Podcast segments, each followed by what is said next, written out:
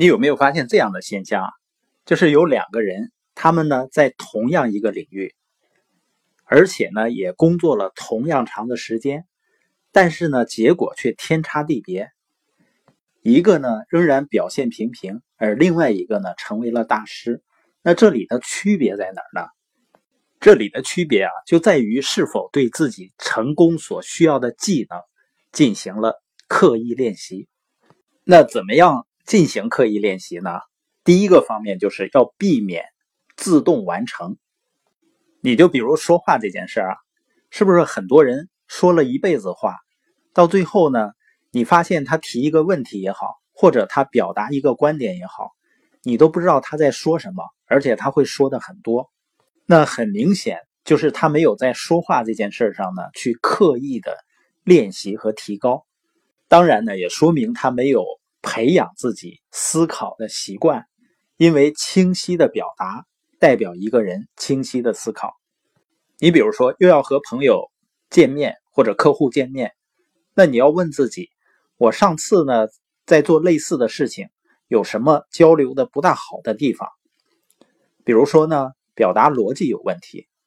对方呢听了半天不知道我在讲什么，那就练习结论先行这个原则，先练习一下，就是先把观点，把自己的论点先表达出来。但是很多人做事儿呢，他是随着自己经验的积累啊，做这个事情呢会越来越轻松，越来越成为自己的舒适区，然后呢就把自己越来越熟练，自己已经可以做到60分的东西呢，就自动的保持这个水平。但这样呢就永远不可能成为真正的顶尖的专家。这就是为什么大部分人在某个岗位上5年以后呢就陷入能力增长的瓶颈，因为他已经做到60到80分了，已经做得比周围人好了，就可以满足了。但是有的人呢他不满足这一点，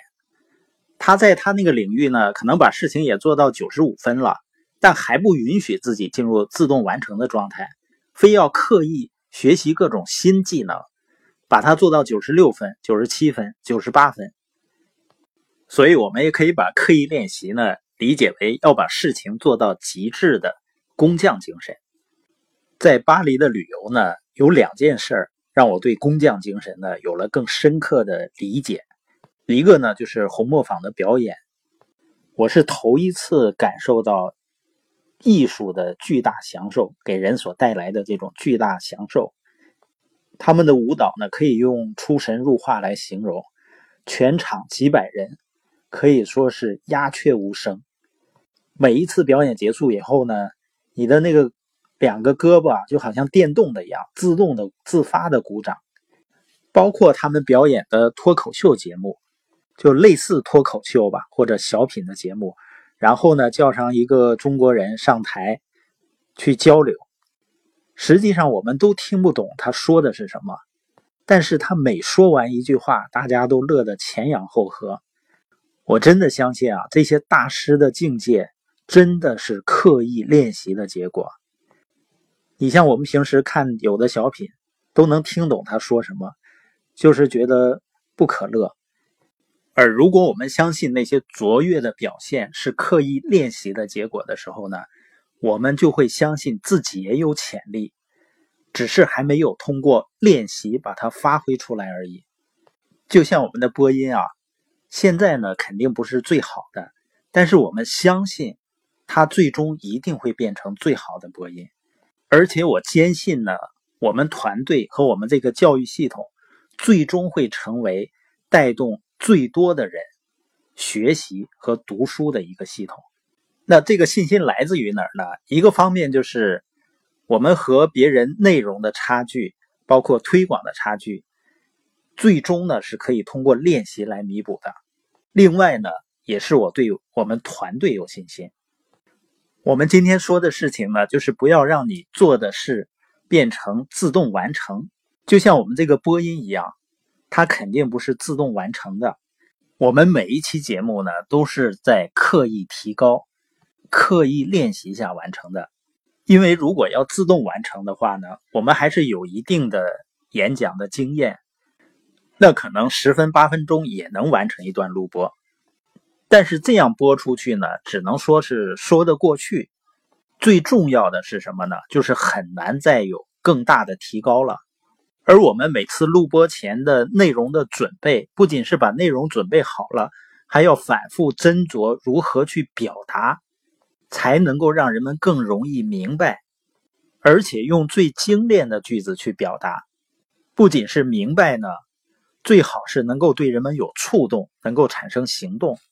那所有的这些准备过程呢，实际上也是一个刻意练习的过程。像在悉尼猎人谷那天晚上的录播呢，因为孩子睡着了，怕影响他休息，所以我就到门前的葡萄园里去录。因为在傍晚的时候呢，确实看到了大量的那个野生的袋鼠，那时候看到呢，会觉得很开心，很兴奋，而且听当地人说呢，这个袋鼠就是晚上出来活动的。而在录播的过程中呢，还真的担心万一有个袋鼠跳出来，肯定会吓一大跳的。加上那天回来的也比较晚，也比较困，比较累，又准备内容呢，然后又进行录播呢，整整花了将近1个小时。录完回来再听的时候，我发现呢，其中有一个表达那个支持没有说清楚，估计呢一般人也是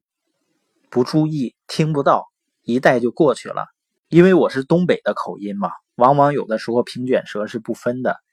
那我听到了以后呢，我就把那段删了，然后呢又出去又重新录了一遍。那今天我们所谈的核心内容呢，就是不要让你达成目标所需要的关键技能变成自动完成的状态，而要通过刻意的练习不断的提高。